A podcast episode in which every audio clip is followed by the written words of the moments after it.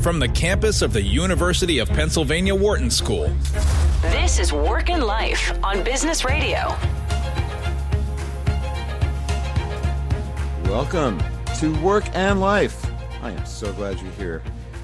Joining us as we have a conversation about, as we do every week, everything related to work and the rest of your life, your family, whatever that means to you, your community, whatever that is for you, our society, our broken society in need of healing, and your private self, your mind, body, and spirit. I am your host, Stew Friedman. I founded Wharton's Work Life Integration Project and the Wharton Leadership Program 30 years ago. And now I run a small company uh, called Total Leadership, which is a consulting and uh, training company that you can learn all about at totalleadership.org about uh, book chapters there, uh, videos, assessment tools, the ways in which we help people find harmony among the different parts of life. New episodes of our show that you're listening to right now, they premiere at 5 p.m. Eastern on Thursdays, Eastern. Uh, and uh, we are, as you know, on SiriusXM channel 132. You can follow us on Twitter as, at SXM Business as well as me at Stew Friedman. Well, working from home, living at work, that's uh, that's been our lives for many of us um, who are, well, privileged, I suppose, to be able to work from home and, and live at work uh, in this in pandemic times but it's highlighted and in many ways compounded the heavier domestic burden borne by women uh, who are well being called upon to to do more at home uh, while also maintaining employment quote outside the home. Um, that's always been true that there's a heavier burden for women but it's uh, it seems to be getting worse during the pandemic and we're going to be talking about that uh, on the show today, um, and so much more about what what people can do to to change that, to make it a fairer game. My guest today uh, is working to change society one marriage, one parenting partnership at a time, uh, coming up with customized solutions to their issues. Her best selling book is called Fair Play, just out in paperback and I am delighted to welcome Eve Rodsky to the program. Eve, welcome to Work and Life. Thank you, Steve, for having me. I'm so happy to be here. I'm a huge fan. Well, it's great to have you here. The full title of the book is Fair Play A Game Changing Solution for When You Have Too Much to Do and More Life to Live. Let me just tell you a little bit more about Eve before we get into the conversation. I have so many things to ask about so much help I need, which this could turn into a therapy session. I'm not sure. Um, Eve received her bachelor's in economics and anthropology from the University of Michigan. Let's, go blue. let's go blue out there, um, where I got my PhD. So yeah, uh, there's a lot of a lot of blue and maize going to be interwoven in this conversation today. And she got her JD from Harvard Law School after working in foundation management at JP Morgan, she founded the Philanthropy Advisory Group to advise high net worth families and charitable foundations on best practices for harmonious operations, governance, and disposition of funds. In her work with families, hundreds of families over a decade, she realized that her expertise in family mediation, strategy, and organizational man- management she could use that to solve a problem closer to home, one that she vividly illustrates the very start of her book. A system for couples that are looking to find well more peace more harmony in in their home.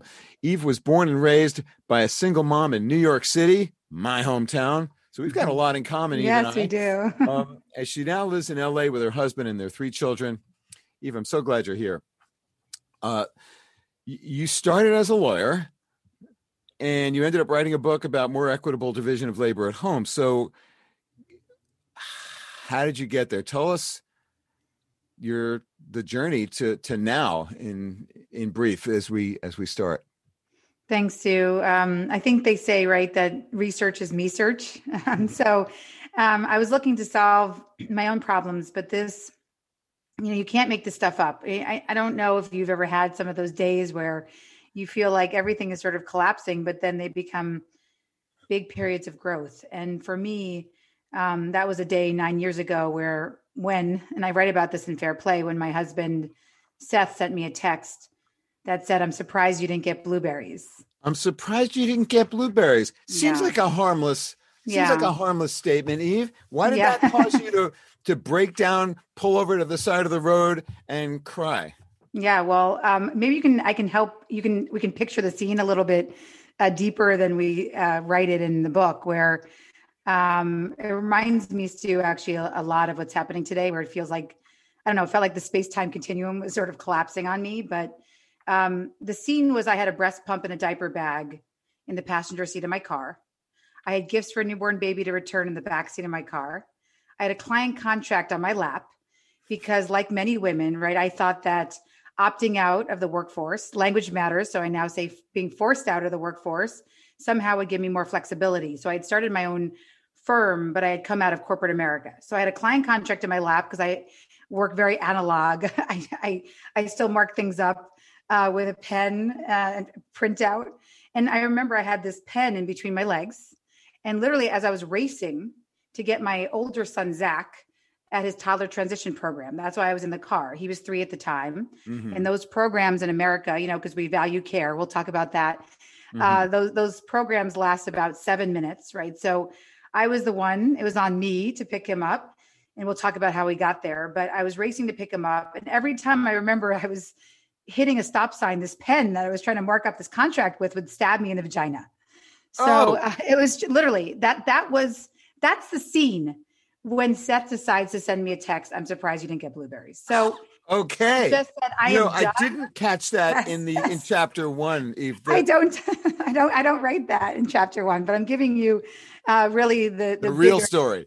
well, because you you focused on work life integration, so I think, and and the challenges. So I think that to me was, you know, I wanted to build that picture for you, and also say that for me to pull overs Stew, right? Because I, you and I are both from New York, but I live in LA now, and so we take traffic very seriously here. So for me to pull over and start to literally sob on the side of the road um, and be late to pick up my son, right? Something was obviously really wrong.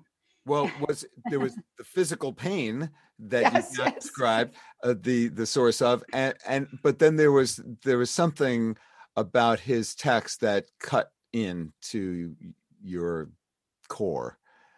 to my identity to my identity i think like you Mhm. said i was there was something about it that made me feel like i had been stripped down Stew to a gray version of myself um, over the 10 years of our marriage to the point where my husband was viewing me and i don't think this was again him this is we'll talk about the societal issues that got me here but where he was viewing me as the fulfiller of his smoothie needs and then of course i started to get His Um, smoothie needs. smoothie needs, right? I mean, mean that, like that's Uh, make That's sure I have my smoothie for breakfast. Yeah, before I head yeah. To work, honey. exactly. I mean, he was upset I didn't get his blueberries, and Oh, and the smoothie. Now I get it. yeah, Okay. yeah, that was why he was asking me why there was no blueberries. He was, he was, you know, it felt like he was shaming me for not being the fulfiller of his smoothie needs. But I think more deeply, the deeper issues why it was cutting to my core, as you said, were two things. One, I was thinking to myself, how cliche, right? That my marriage is ending over off-season produce. Um, like, you know, I thought I was cooler than that, right? Like my marriage should be ending over an affair with an NFL player, right? Or something like a dramatic fight in the Caribbean. Like it just That sounds so- much more like it and what I would expect. yeah. Right, right, for me. And and and so now that you know me. And then um, but more importantly, I was thinking to myself, I don't have the career marriage combo I thought I would have. I do not have the career marriage combo I thought I would have. And I did not expect to be the default, or as I call in fair play, the she fault for literally every single household and domestic task. And so just two quick things, privileges that this shouldn't have happened to me. One, as you said nicely earlier, Stew, I'm the product of a single mother. So I guess psychologists would call me a parental child. Um, I would help line up my mother's utility bills. I would wait up late for her when she would work late. I'd put my disabled brother to bed. Um, I would chart a path forward for her with working on his IEP, which is the way you get services. I mean, this is starting at seven, eight years old. Wow. So I, I really, really, really was focused on having an equal partnership in my life because I saw how hard it was for my mother to do it alone. And then more importantly, your father was not a part of the no, picture? no, my father was not a part of the picture. He, he was, um, he, he had custody every other weekend, but uh, I got to be with my grandmother a lot. So uh, mm. it was it was a rare Kentucky Fried Chicken Wednesday night where we'd go to there was a Kentucky Fried Chicken on 14th Street and Second Avenue, and if we were lucky, he would show up. If we were lucky, and mm. as I got older, our relationship got better. But hmm. um, it's traumatizing. It was very sad not to have an active father in your life when you're young. You know, my bro- my brother got really my brother got the the the short end of the stick of that. He really um he hmm. his his autism and his his reading disabilities a lot of things were not were not diagnosed early because we were in um, sort of the shittiest of public schools in New York City so they just sort of passed us through. Hmm. Um, but the last thing I want to just say the second point of why this shouldn't have happened to me is because as you said I'm I'm a Harvard trained lawyer. I'm literally trained to use my voice. Every continuing legal education I take is in difficult conversations, you know? so I don't, how did I end up not being able to have the tools to have these conversations and on the side of the road? So I think that that can give you a fuller picture of why this very innocuous text, you know, led me to a really dark place in my marriage. Well, I appreciate your sharing that background, and it really does help me and our listeners understand more about where you're coming from.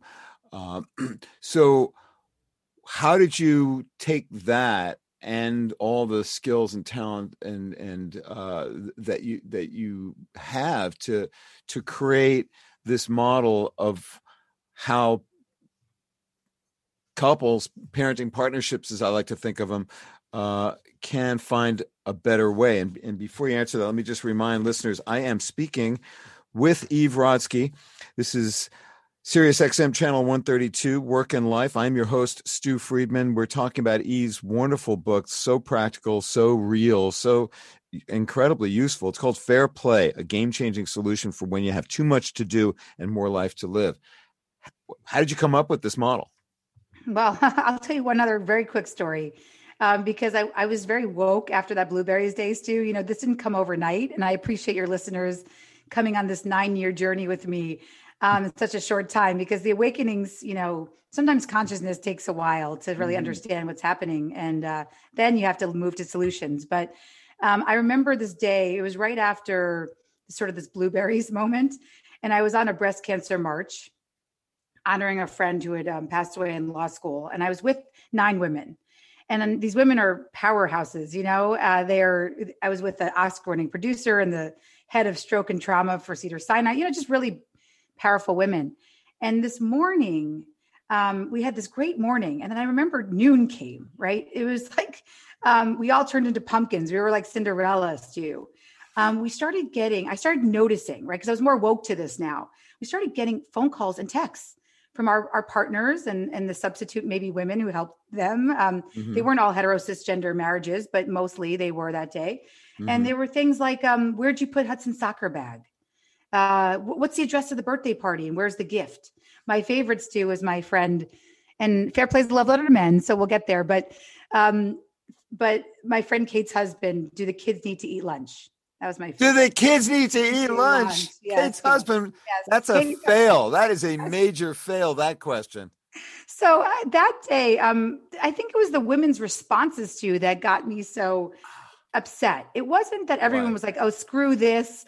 we're going to lunch we're going to ignore these texts you know um, it was the way they reacted that was so surprising they these powerful women who use their voice in every other aspect of their lives looked at me and said um, uh, we, we got to go right we got to go make the lunches go get the perfectly wrapped gift to the birthday party um, to find the soccer bag hudson's so, fucking soccer bag yes.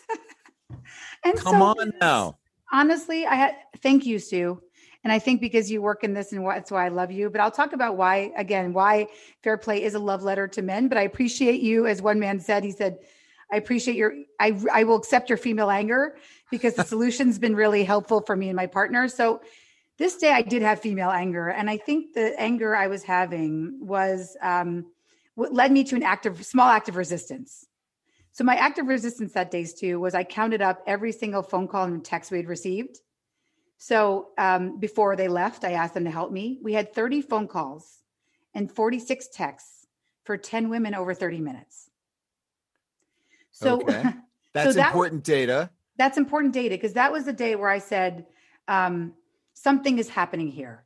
I didn't realize there was 100 years of scholarships too. And so I want to honor, obviously, everybody who came before me. There's actually 100 years of scholarship that I found out after that day when I started to read about these issues. Yes. Um, and it's called, you know, The Second Shift. Uh, mm-hmm. from Arlie Hochschild. It's called The Mental Load. You may have heard of emotional labor. Um, but my favorite, Stew, was an article I found actually on my phone that day after that breast cancer march from 1986. And it was an article from a sociologist named Arlene Kaplan Daniels. And you can nerd out with me because you're an academic too. It was really fun to go into all of the old scholarship. Arlene Kaplan Daniels argued for to use the term invisible work mm-hmm. because her point was that a work that women do builds the backs of society. It's how we build our society and the unpaid labor of, of, of women and the undervalued labor of women of color, I might add and um, and that holds societies up. But we don't add it to our GDP. Mm-hmm. Consider it work because women do it. And I was obsessed with that terms too because that was it. That was my light bulb. That explained the it. invisible. Well, also, if you can take, make the invisible visible, then you can change everything. That's what yeah. I thought. So that's what mm. I did. I decided to ask all those women from the breast cancer march and other women over nine months, what do they do that may they may be invisible to their partners? That's, and I started getting viral the shit answers. I do. The shit I do list. It became a 98 tab spreadsheet, Stew, of 2,000 items of invisible work um, that took me nine months to crowdsource. Um, with obvious every, everything from making school lunches, obviously, to getting those birthday gifts, but more insidious things too, like um, Hudson soccer bag. Hudson soccer bag sunscreen application, which I put down for two minutes, but women said to me all over the country, actually, you need to put not just two minutes for the application, but 30 minutes for the chase. Because um, toddlers are hard to get to get sunscreen on. so it was actually a really fun process. It was one of the, the best things I ever did for my mental health was do that spreadsheet. But it wasn't so good for my marriage. But the, but for my mental health, it was important. Well, and that presumably has has strengthened your marriage over time. Uh, but maybe at at the time it created conflict because, well, because why?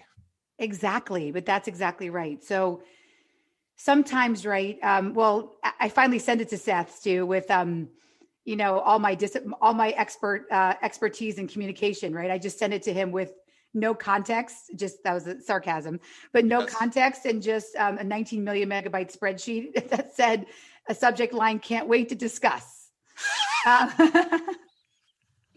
so so Seth must have loved receiving that message. Exactly. So he he literally, I mean, I don't think he had literally any idea that I was working on this. Right. This was nine months of work. But wait, so said, this nine months was a secret mission? Yeah. You were doing yeah. It? Yeah. So, so everything is, wrong. Almost everything like wrong. the NFL player, kind of. exactly. Everything wrong every the opposite of what i know from my workplace right? Every, eh, from my my training everything wrong. I was doing everything wrong with how i communicated about these issues. But i will say that his response was a um i didn't even get the fucking courtesy of a three monkey trio Stew. I got just the um the one monkey covering its eyes right? The see no evil. But yes. i want to say something about what you just said earlier about um, why it was harmful at that point. Yes. Because I started getting messages. I got a me- you can't make this stuff up. I got a message from a woman, Stew, from the Jewish Federation of Arizona. Okay. She said she received my Excel spreadsheet, the shit I do list from a friend. And um, she just was calling to let me know. I don't, again, I don't know. I'm just sure how she had my number from a friend, but maybe it was on the spreadsheet or my email. But she said, um, I just want to let you know I'm not staying in my marriage. Hmm. And so I think what I realized was that this shit I do list was unleashing sort of a shit storm. Hmm. And that's when I sort of realized that um, I had two choices, right? I could abandon this project because it was doing some harm. Hmm. And um, it was also not obviously being receptive. Seth was not being receptive to it. And then I could lose myself in the process and continuing to be stabbed in the vagina with um, with pens, um, or or I could um, get my ass in gear and become my own client. Hmm. And I don't know if you remember the hair club because you grew up in New York. Do you remember the hair club for president, the hair club for men commercials? You remember those on like chat? Um, chat? Yes, I Channel nine? do. Yeah, there was like that weird guy who said, "I'm not just the uh, hair club for men president. I'm the first client." I don't know if you remember him. I do. I do Anyway, so- vaguely. yes. So that that's what I decided to become. I decided So- to become not only just the hair club for men president, but the first client. And so I started to build a system stew based on one question that I know you appreciate because that's why I love your work so much. What would society look like if we treated our homes as our most important organization? yeah. That was it. That's how I started. and that that somehow led you to uh, the four rules, which you write Yep, so yep. eloquently and, and captivatingly about. Can can you give us just a brief introduction to what those four rules are? Yeah. So I think that I can do it by mustard because I think that's the easiest way to understand the whole fair play system because it's it's not rocket science. But when I realized that I wanted to start looking at the home as the most important organization, I decided to ask a follow-up question. And now my, I have thousands of data points. But in the beginning, I was asking uh, couples, how did mustard get into their refrigerator? And Stew, I was often hearing um, that somebody right uh, knew that their second son Johnny likes French's yellow mustard on um, on his protein, otherwise he chokes. And I was like, oh, I, I know that. That's called conception. Like I know that from project management. That's conception. And then I would hear, oh yeah, I, I needed stakeholder buy-in. Uh, and I had to survey my family for what they need at the grocery store. And also I monitor that mustard for when it's running low. And I was like, oh, I know that stage from organizational management. That's planning. And then um, somebody has to get their butt to the store. Now it's more complicated with gloves and a mask to go purchase the French's yellow mustard. And I was like, oh, I know that phase. That's execution. And then in the hetero cisgender couples, 90%, 90%, and they were over 200 hetero, self identified hetero cisgender couples said to me now, I'm saying back then it was less because I had, um, I wanted to mirror the US Census. So I had a nice set. I have a good set of self identified same sex couples, and we'll talk about the differences if you want to. But um, the hetero cisgender relationships, men were stepping in at executions too, and you're bringing home spicy Dijon every fucking time. And what about I the Frenches, though? You're supposed to get the Frenches. no, right? exactly. But why are you not bringing that? And so what what happens is Wait, so um, so so the, the woman is asking the man, why did you get the spicy Dijon when you're supposed to get the hundred percent. That was the dynamic over and over again. That women were holding the conception and the planning, and then they were asking their partners to execute on their conception and planning. It was a classic systems failure. Hmm. It's not, it's not, it's that's why fair play became a love letter to men. Because if you think about good organizations, good organizations have what I call three things. I always talk about this to my clients. I believe they have explicitly defined expectations. Mhm. I believe you know your role. And I believe that there's fairness and transparency. And so when I talk to man after man after man in a hetero cisgender relationship, they said to me, I do not know my role.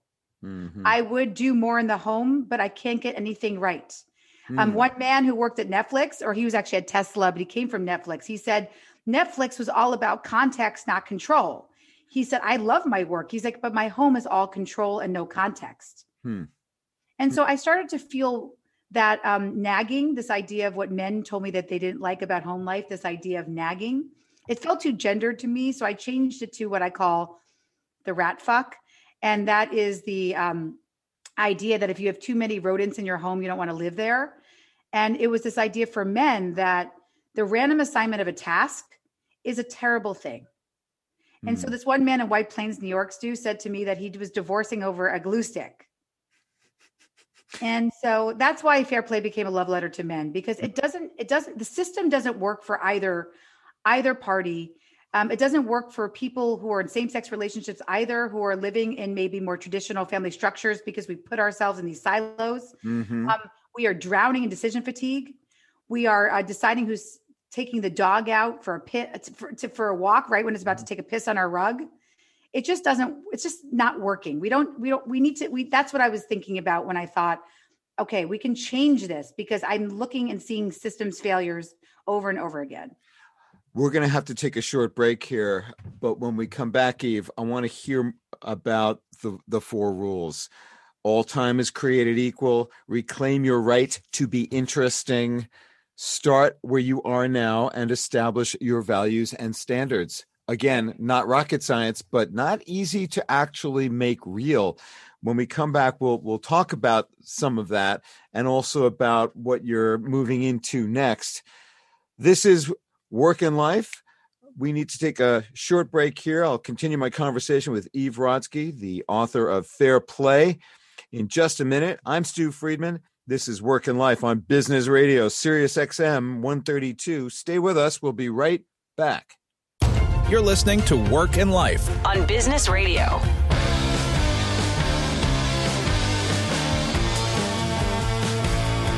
Hey, welcome back to Work and Life. I'm your host, Stew Friedman, and really glad you're here. My guest today is Eve Rodsky. She's the author of the best selling book, Fair Play, a game changing solution for when you have too much to do and more life to live. It's game changing and it's it's funny and it's so genuine and practical. She's working on a new book, and I hope we get to talk about that a bit. Uh, so let's let's get into like your favorite aspects of these four rules and how yep. people listening could use them because i am certain that many people listening to our conversation now are thinking uh yeah that's my life or or something like that so what are these rules okay let's go to rule number one all time is created equal um, so that builds on what we were talking about before about the systems failures too between the spicy dijon and the um, French is yellow. Mm-hmm. Because mm-hmm. what I found was that when you do something very simple, it sounds simple, but like you said, Sue, it's like don't eat sugar. It may sound simple, but it's easier said than done. Mm-hmm. When you can divide up your task at home through a method where you hold the conception, planning, and execution together, it is highly more efficient. All so, three phases, all three phases together. Two. Exactly. So what was so cool about this idea of all time be, being created equal was I realized that um, as a society, a core finding of fair play was that we do we we guard men's time as diamonds. We really do. And we treat and view women's time as sand as infinite. And we know this because you've talked about we, you've talked about pay equity with joan williams. And there, there's a lot of differences in how women and men are treated in the workplace for an hour of their time. Mm-hmm. but in the home in the home women we've been conditioned over years and years and years to devalue our own time right and so mm. that comes up in things like saying well i do more because i'm paid less mm. um, or my job is more flexible um, mm. which is again is a bad argument for women because they um, are often we're often paid less in the same job you hear mm. women saying i'm a better multitasker 1000% not true uh, there's no gender difference in the brain for multitasking. It's bad for everybody. You often hear women say things like, in the time it takes me to tell him, her, they what to do, I should do it myself. That um, is a classic devaluing of future time. Um, men will often say, Well, I'm not sure why my wife is so upset. She could just go out and get more help. Um, all of these are what I call toxic time messages, where we are devaluing each other's time where we should be instead saying, my time choice, my, my, what I did to Seth that day after this sort of the blueberries day, how our life started changing mm-hmm. wasn't just because I said to him, you need to start grocery shopping, even though that ownership mindset, the conception, planning, and execution, keeping that together is all is the way you get to all time is created equal. The way this started, Stew, was for me to say, geez, Seth, I notice that you have four hours after our kids go to bed to work out, watch Sports Center, PTI, whatever, and and finish your PowerPoint deck. Whereas I'm using the my entire night up until midnight till my head hits the pillow in service of our household. And I need more time choice. I want the same amount of time choice how I use my time as you have. And that's going to require you taking over more of the household housework and childcare. And so once Seth realized that he wasn't treating my time equally to his, that it was unjust, that it was unjust, that it felt unfair, that I was he was devaluing my time. Mhm. He didn't want to be in a relationship like that. He really was willing to listen. And so it started small, Stew. It started with extracurricular sports. He used to say to me, I, I'm in charge of that. And I said, No, my time is not equal as yours because you're making me do all the conception and planning for your execution. I will get to more time choice if you hold the full ownership mindset for extracurricular sports. And that means, Seth, serving our friends, our, my kids' friends for what they want to play. It means logging onto the damn AYSO portal that always logs me out. It means Xeroxing our kids' birth certificates and knowing where those damn things are. It means going on Amazon and buying their cleats. It means being on a 72 person text chain about carpooling to practice. Wait, I thought then- just going. I thought just going to the soccer match was it. and then he would and and then taking our kids to the soccer match with, with maybe some sunscreen and a water bottle i don't give a shit if their their uniform is dirty but getting them them there on time that that is how you get to time equality Stew Mm, by by by by taking over the cognitive labor yeah. the, The- and there's a lot of studies that women are still holding the cognitive labor. It's not just me saying this. A big Harvard study came out last year about that. So that's that's all time is created equal. The Mhm. ownership mindset, when you can take over a full task with the conception and planning, you get to more time fairness.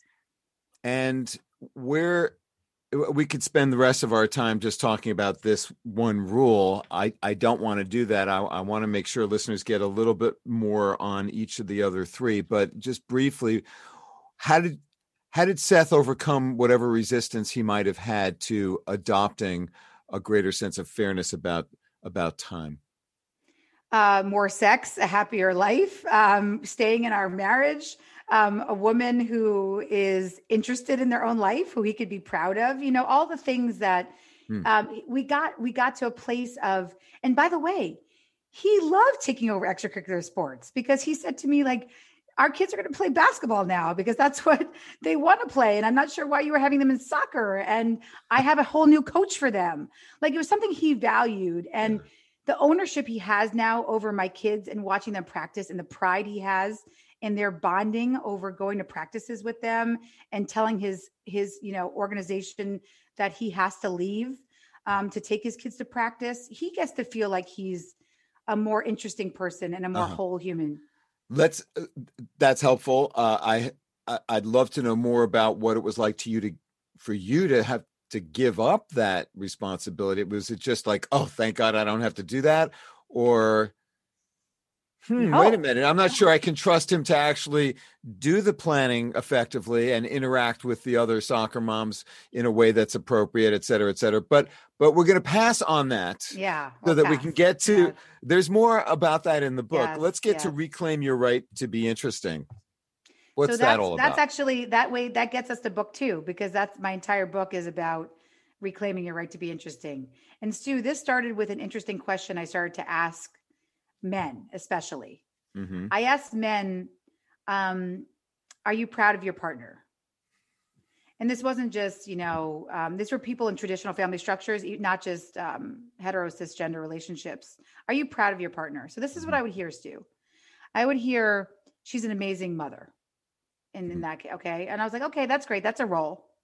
Um, and then i would hear um, well i couldn't do it without her. I was like, okay, so now we have um, we have mother and personal assistant. I was like, great. I was like, keep going, keep going. If I couldn't, if a man could not tell me a third thing about why he was proud of his partner, um, then later on in our our conversations, it was correlating, or no, I wouldn't say correlating. Um, it was showing up as a dissatisfaction in the marriage. Hmm.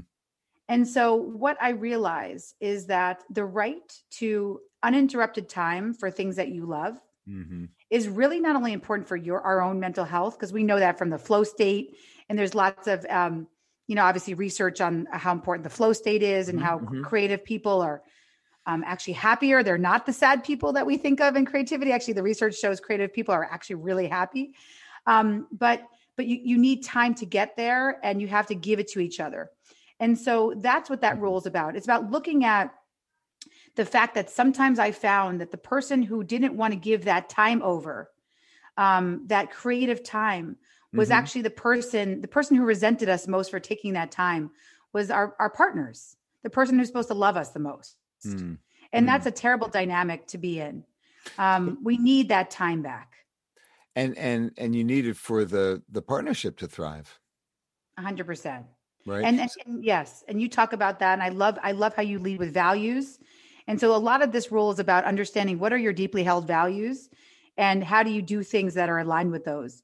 And so that's why I love your work so much that that is core to everything that I do. Indeed. Yeah. So so start where you are now. Um, that seems pretty straightforward. what, what's what's the essential feature of that rule that people should know? Well, it's exactly what you said earlier about it's it's looking at how did I feel about giving up quote unquote control of extracurricular sports, right? Mhm. It, it it so so if I told you, okay, just give up all the domestic work to your partner today, right? No one's going to read the book. It's going to be too overwhelming. So you want to start really, really small. So there, the premise of fair play is that there's a hundred cards, quote unquote, metaphorical cards. Yes, And- but and- actual cards in an incredibly beautiful deck that you have produced with whomever you did this with. It's gorgeous. Oh, I love them. They're uh, Clarkson Potter. They're a Penguin Random House. They have a great, beautiful stationery um, and cookbook line. They, they do great stuff. But that, but the metaphorical cards of the book or the actual cards, Mhm, um, when you look at those, there's a hundred of them. And so, mhm. what I'm asking people to do is if your dynamic has been that uh, one of you has been holding the conception and planning, and the other person has sort of been thrown in to some, you know, rat random assignment of task here and there. Mhm. Uh, when you want to move over to the ownership mindset, start with just one card. And for me, like I said, it was it was starting with extracurricular sports. Once I Mhm. held just that one card, Stew, handing over that one card and letting Seth carry through his mistakes, which, Mm. like you said, is hard um, but important for managers in the workplace too when you delegate to let Mhm. people carry through their mistakes is once i did that one card i got six hours of my week back just from one from dele- from handing over the ownership mindset to one task that was Wow. it six Wow. hours Wow, that's that that's a game changer.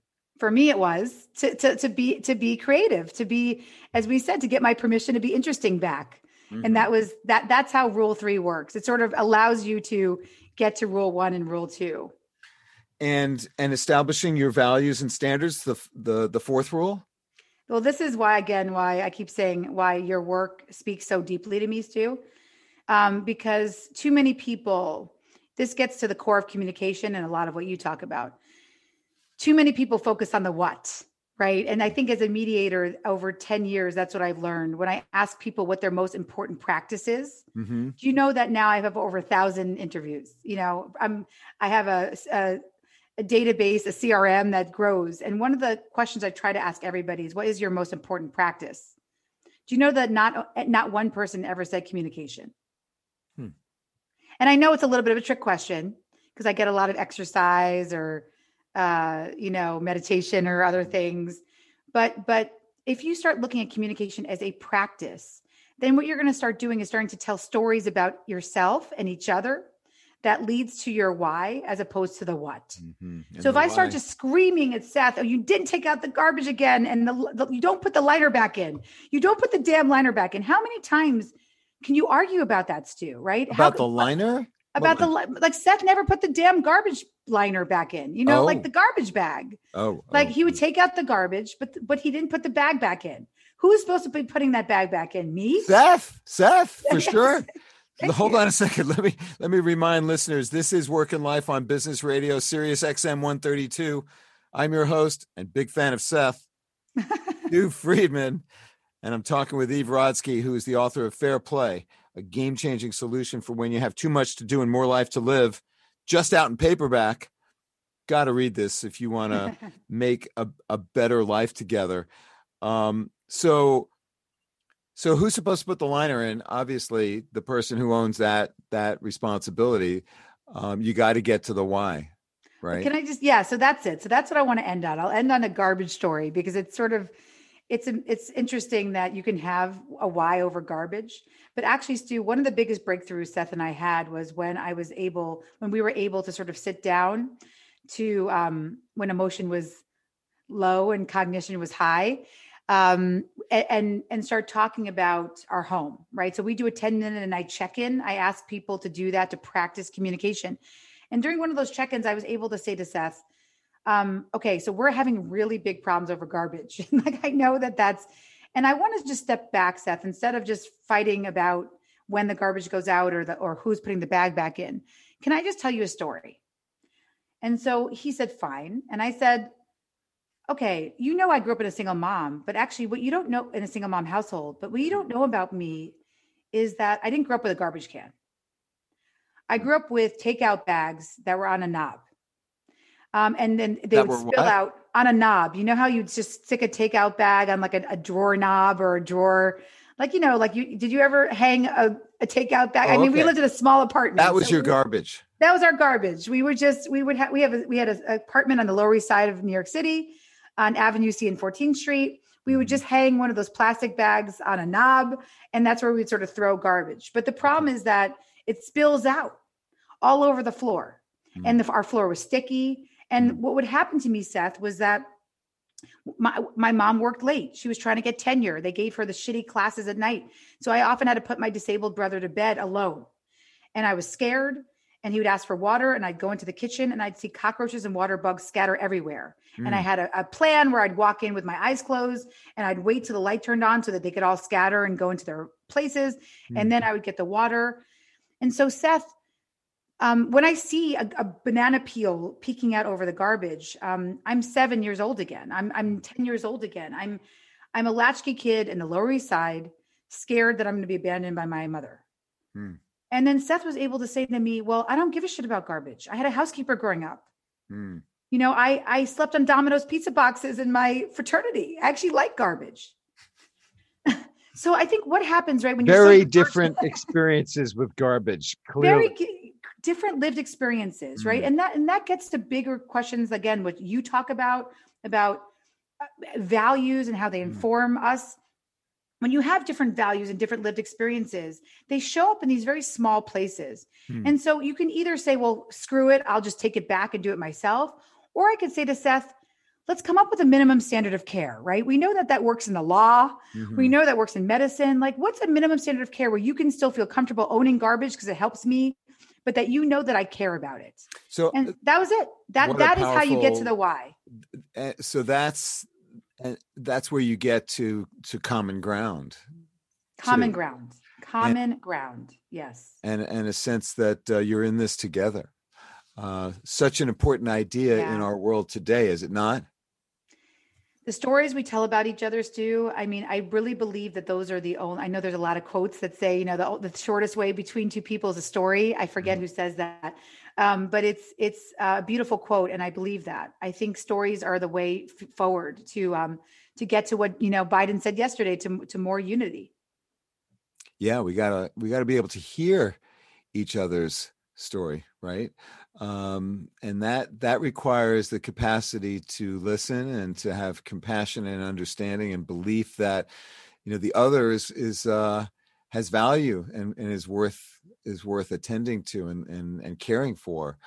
Um, tell there's there's there's lots more I'd like to ask about that, but readers can go to Fair Play to hear more of the the stories that motivated you to put this together but more importantly for them to understand how they can use uh, these rules and these 100 cards to create um, more powerful partnerships that are good for them, good for their families, good for the world. I dare say.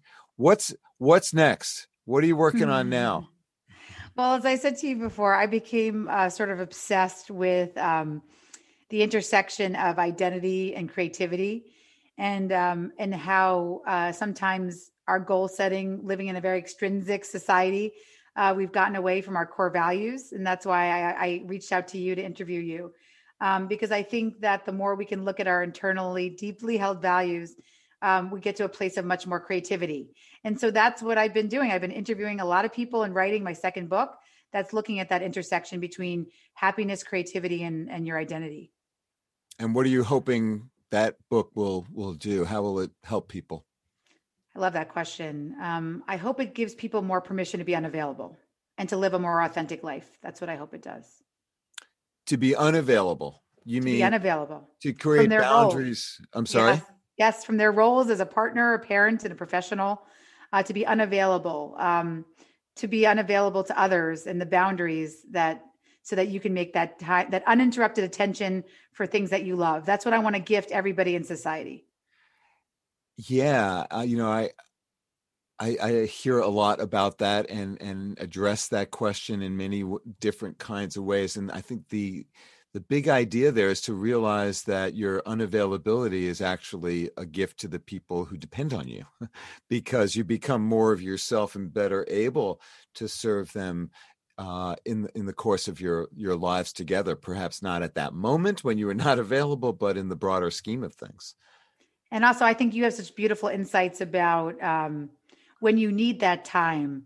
How you gave me such beautiful insights about how, if you're a true leader, if you think of that part of your life as leadership as well, your creative time, um, then as a leader, you're going to be able to convince others why it's in their best interest for you to to to have that time, right? It's for Um, them and- that you're doing it. Yeah. So I really like your insights, and and I think I, I captured a lot of those in our interview. 25 years ago, I published a, a study that that found that uh, the more time that mothers spent uh, alone, the better their children's mental health. I Which- quote that too in the book. Yes, When- when I I- love your when- study. When I when I when I bring that idea to audiences of of women, they're like, uh, "That's surprising to you, Stew?" Like, what? So, what's the Care Coalition all about? So um, I'm really excited. You're one of my inaugural um, men uh, to be invited. But starting in the spring, um, a couple of us, including Anne Marie Slaughter and my friend Avni Patel Thompson and my other friend Blessing Adesiyan, all these people who work in sort of what I call FamTech uh, and, and the value of care, Ai-jen Poo, we started to see that women were uh, bleeding from the workforce, being forced out in droves. We Mm. are, um, you know, over 2 million now. It's uh, all the jobs that were the aggregate numbers, the, the net losses in December were all women of color, pretty much. Um, so we're having a care crisis in this country. And um, it's time to start looking, as Ai-jen Poo said, as, as care the same way we look at roads and bridges. And so people who work in um, part of that is what I call uh, I call it fair pay, fair play, and fair day. And what Stew you work in is fair day, um, which is the idea of how do you integrate work and life, right, in a way so that we are not just the ideal worker sitting in a chair 20 hours a day and not being able to care for anybody.